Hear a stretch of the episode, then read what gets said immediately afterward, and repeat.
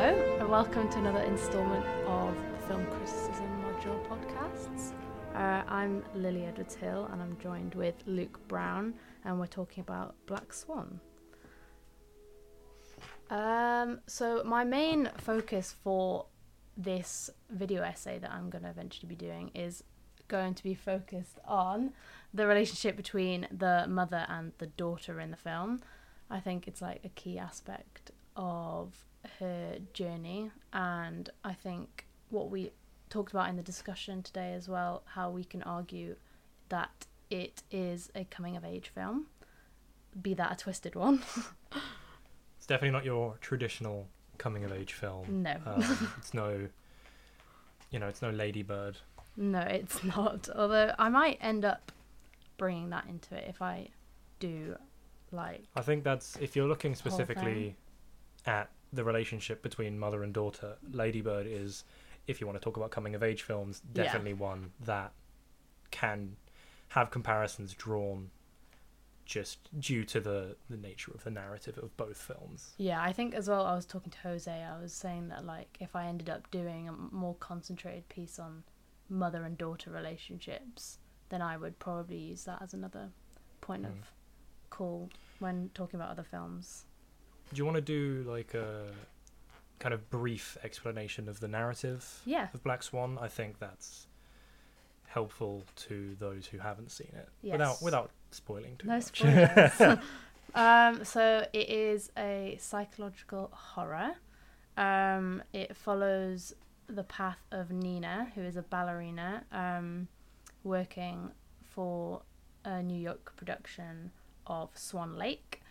Um, and she auditions to be the Swan Queen, which is where you play both the white and the black swan.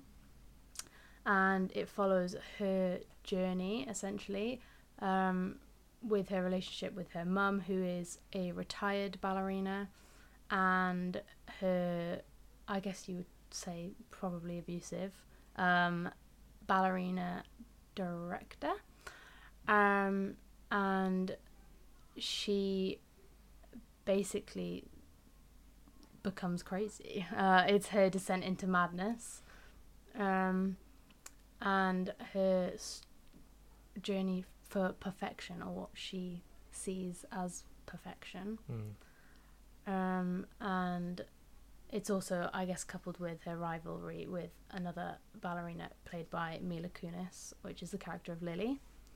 Um, and yeah, I guess that's a brief summary without giving too much away. without going too too in depth into it. Yeah, I think that's a good explanation of of the narrative. Um, I think it is an interest, uh, definitely a, a- an interesting and a difficult narrative to yeah, describe, given that our you know our focal character um, Nina goes goes mad essentially, and Yeah. everything we see is from her perspective. So it's a question of how much of the narrative truly happens. yeah. And I, I think that's a good sort of point to make in terms of like the reliable narrator. Mm. um, uh, towards the beginning, it does a sort of good job of really defining what is real and what isn't. So I think probably one of the first parts where we are introduced to a sort of body horror almost element, where she peels the skin Oof. up the back of her finger, um, and then very like quickly, like the shot after we see that it wasn't real. It's not what she saw, and there's a clear distinction between um, what she sees and what is actually happening. And the further on the film goes, the more it sort of starts to blur the lines yeah. of whether we believe what we're seeing or not. Essentially, That was definitely something that struck me. This was my first time watching the film, um, and I, I didn't have a great frame of reference before seeing Mhm. this, having only seen one other of Aronofsky's films, Requiem for a Dream, which is a whole nother beast Jesus in Christ. itself. Um, but I feel like there is a lot in Black Swan that is reminiscent of Requiem for yeah, a Dream definitely. um, the questioning of mental health and mental state is very consistent. Yeah, definitely. I haven't seen.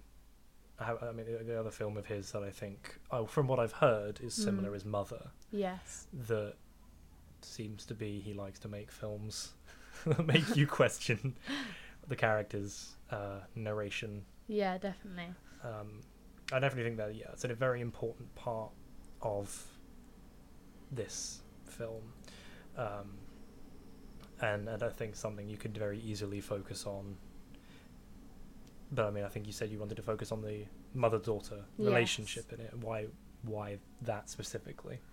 Um, it just really struck me when, especially when thinking of it as a twisted sort of coming of age film. Um, the way Natalie Portman plays her character is incredible, Mm. um, and you can see why she won awards for it because if you look at sort of the the way Nina is played at the beginning compared to the way Nina is played at the end, there is such a shift in character. And like I mean we were discussing today like at the beginning especially with like her room it almost feels like a child in an adult's body. Um I mean, she literally at one point in the kind of second half of the film says to her mother, "I'm not a 12-year-old Yeah, anymore." Exactly. I think that's very that emblematic of yeah that. I, I think that was definitely one of the clips i was considering putting in my um one minute in the Petra yeah in the Petra Yeah. Because it is a pinnacle point in that um, thing. But I think I decided against it and chose the one where um, her mum asks to take her top off and she says no for the first time. Yeah. Because I feel like that, from that point on in the film, it's really like she is off now. She is sort of understanding that her mum, be that from a place of care or not, is extremely overbearing. Yeah, I um, I think you could almost describe that as her transition into the Black Swan. Yes, definitely. She begins as an arguably pure. I think the director of the production calls it virginal Yeah, at one point character, and becomes a character that w- believes at one point that she's killed somebody. Yeah, and well seemingly has no no real issue with that continues on with the ballet. Yeah, so i, th- I think yeah i mean that's obviously an intentional transition from Yeah, white to black swan Um, and like I think at, at one point they even discuss her virginity when she Yes. um goes for drinks with her the ballet director. hmm. Um, so yeah, there is like a heavy sort of implication on this like untouched, sort of innocent child like sort of character. Um, hmm, i don't think i've asked but why why did you choose black swan Hmm. Well, other than the fact it's like one of my favorite films, it's Yeah. in my top four. So I just I love it. So I knew that like it would be easier for me to sort of create something about something that I was already Yeah. passionate about. Yeah. And I just remember watching it for the first time. I, I went in not even knowing it was a horror. So I was watching it for the first time with me was such a like an experience and I love films that sort of end and you're just sort of sat there going what have I just watched? reminds me of something that Harry said about Once Upon a Time in America. Mm. In in that podcast, he said that something that drew him to that film was the fact that the final shot of of um, Robert De Niro smiling leaves you something to kind of soak in, Yeah. and I feel like um, even though you're not, you know, the credits don't roll over an image of Natalie Portman, you you have a pretty similar image at the end of her Yeah. just staring up at the stage lights, Yeah. smiling, thinking that she has achieved perfection. Yeah, definitely. Um, I think that is something that that really sticks with you, Yeah. especially after all of the incredibly messed up stuff that you've just witnessed. Exactly, and I think it builds. Another reason why I love this film so much is it it feels like it's such a nice build, like to the climax. I mean, I've watched it probably like 10 times now Mm. and like every time i get goosebumps at the end because it's just so perfectly like led up to it and I, I think as well like if you ever watch it again you'll notice so many things that you didn't Yeah. beforehand and i think that's a lot to do as well with the way um, the director shoots his films and although i've only seen uh, requiem for a dream from his other Mm. films from what i've heard it's he uses like similar camera techniques and how he shoots things is similar to how he's done it in black swan and i think um, the way he like adds little things like he when he he'll move the camera but just before it exits the shot you'll see something really quickly and it'll be gone. And i think that really helps like subconsciously build the tension even if you hadn't actually sort of acknowledged that you'd seen it.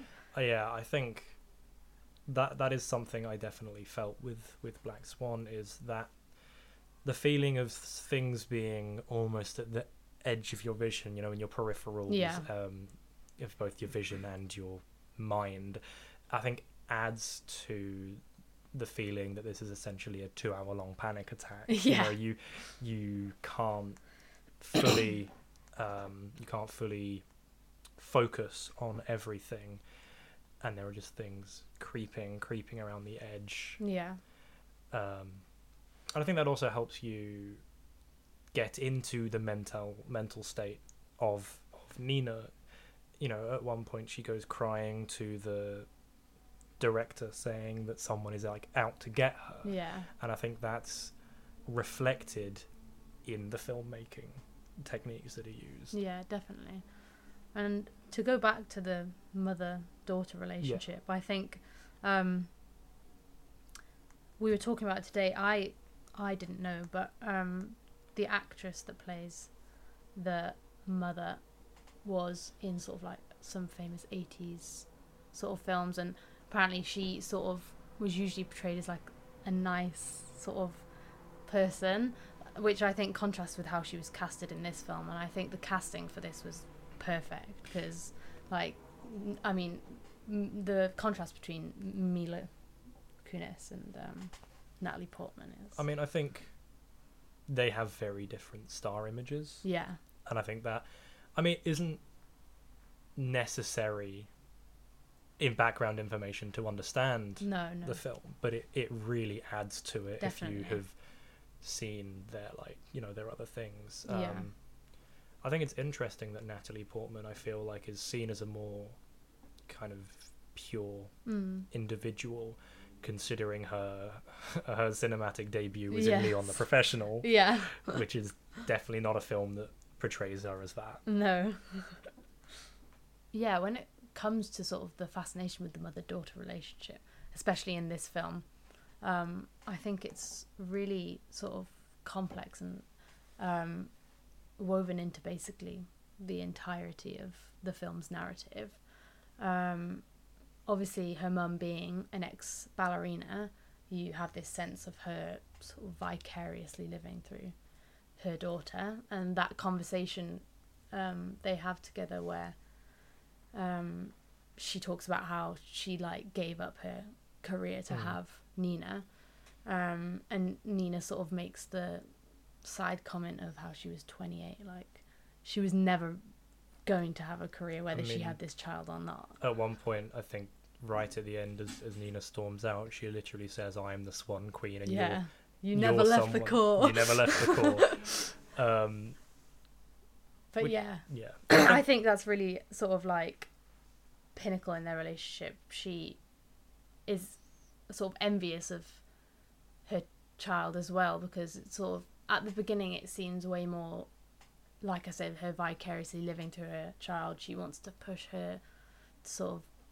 be what she couldn't. But when Nina starts actually doing it and like getting the role and sort of committing to the role really uh it almost seems like the mum is trying to sabotage her like she Mm. doesn't want her to succeed anymore because she realizes that part of her succeeding is also part of her growing up um I, I think that's something that then also adds to Nina's eventual mental break. Yeah. That feeling of kind of being stuck between two her, her two role model figures or two of her role model figures in the film at least her mother and the the stage director Yeah.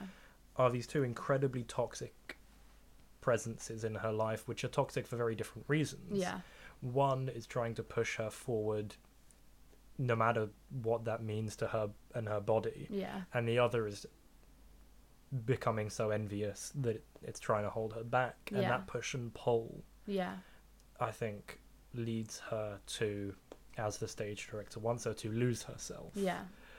um, i don't know if you what you make of this um, but i think something i found quite interesting was the way in which the person that she looks up to most isn't her mother despite sharing the same profession it's um, winona ryder's Yes. character Beth. Beth. Um, you know, what did you make of that relationship? I th- I thought it was very, it was interesting because I mean, before going into that, like you said, with the fact the sort of push and pull kind of motion she's forced into, um, I think, uh, like her trying to find her identity within that is reflected a lot through the director's use of mirrors. Um, I think like that scene where she's getting her dress fitted and like she sort of leans and it's sort of like jarringly is not in time and I think mirrors throughout the film are, are really important and I mean just in ballet in general like mirrors are such a big theme. Um This is going to be very off topic to do with Black Swan, but having seen um, Don't Worry, Darling before I saw Black Swan, I definitely now notice how the kind of use of the mirrors in that and the asynchronous movements between real life and the mirror was very much inspired by Mm. Black Swan, I feel. Yes, I think uh, the director uses that very well. And I think he's probably used it in quite a lot of his other films as well. Um, and I'm- the relationship with Beth, um, I think, is partly used just to sort of portray her mental state. Obviously, like it's like she's seeing herself in a way, like a- an extension of herself. Yeah. Because obviously, Beth was the Swan Queen before her, Yes. and what we're I mean we're led to believe also uh, in a be that sexual romantic relationship with the director um and I think that's reflected as well how she sees herself in Beth when she goes to the hospital the second time and Yes. it turns into her um and she's like saying I'm nothing I'm nothing and she's like got the uh The nail file. nail file yeah um I It's a think horrific scene. it is horrible. Uh, Jose was covering his eyes. Um, but yeah, no, I think that sort of hammers it home that she sees Beth as an extension of herself, really. I think that's also quite an interesting, um, quite an interesting part of the film in the way that that role of not only the Swan Queen but the obsession of the stage director is kind of a cyclical Mm. thing. It's from one woman to the next to the next. I mean, you can only assume that. Well, I mean, I think you literally see it throughout that he's already before the end of the film. He's moved on to um, Mila Kunis's character, Yeah, despite beginning the film completely obsessed with Natalie Portman. yeah, So, I think that's something that's quite interesting. yeah, definitely. I think the film, in a way, sort of makes a mockery of him in Mm. the sense of um, he calls Beth his little princess. And obviously that's cringe. it was quite cringy, quite uncomfortable. and you see like throughout like nina saying oh like that's just for beth like that's beth is his um and then obviously we ultimately see at the end his last interaction with her he calls her his little princess Yeah. and it's sort of like the idea that he really does just sort of it is a cycle and Mm. um, yeah. I think again going back to what I was saying about the push and the pull. Mm. I think it is interesting how the relationship between uh, Nina and um, Toma, the um, stage director, and Nina and her mother are so so different. I think that is something. Yeah. If you wanted to, you could definitely explore. Definitely. I, I think it is there's such a good contrast with it, especially sort of in the last the climax of the film, the last scenes, um, when she first dances the part of the black swan on stage and then she rushes off and kisses the director. And I I felt that as sort of like her way of taking back some sort of control in a way. And in in a similar sense, her last sort of look b- between her mum is sort of like I'm I'm gone now sort yeah, of thing. yeah, no, most most definitely that final look. I mean, I I think it's both for me at least. It was both a, a defiant look who I've become. I've Yeah. become perfect despite what you wanted. Yeah. Um, but I also feel there was something mournful Yeah, definitely. in it. I think the the white swan part of her Yeah. personality almost want was longing for that which she'd lost through the film. Yes, definitely. I think that as well because obviously at that point she is playing the white swan when she says essentially goodbye to her mother, and so yeah, I think that sort of sense of mourning is carried on through that as well. Yes. I think, like I was saying earlier, the final, the final shot. I think it is important that the final person that she looks at in the crowd is her mother, but also the fact that the final person that with her is that's with her, isn't. Yes. You know, it's we've seen their relationship become incredibly strained through the film, and that's kind of the final break, the final goodbye, as you Yeah. as you were saying, um, and the fact that the direct, the stage director's there and he calls her his little princess, which is uncomfortable, almost Yeah. as uncomfortable as some of the body horror Yeah. in the film. um, yeah, I think that kind of emphasizes the fact that even if she is, you know, mournful for it, Mm. it is lost. It has to be done Um, in order to pursue art. and I think. I mean, yeah, I feel like that's an obvious reflection of the story of the ballet itself. Yeah, definitely. Um, so, having discussed all of these elements of the film, how do you think you're now going to kind of carry on towards your video essay, and what do you think will be the main kind of the main focus of it?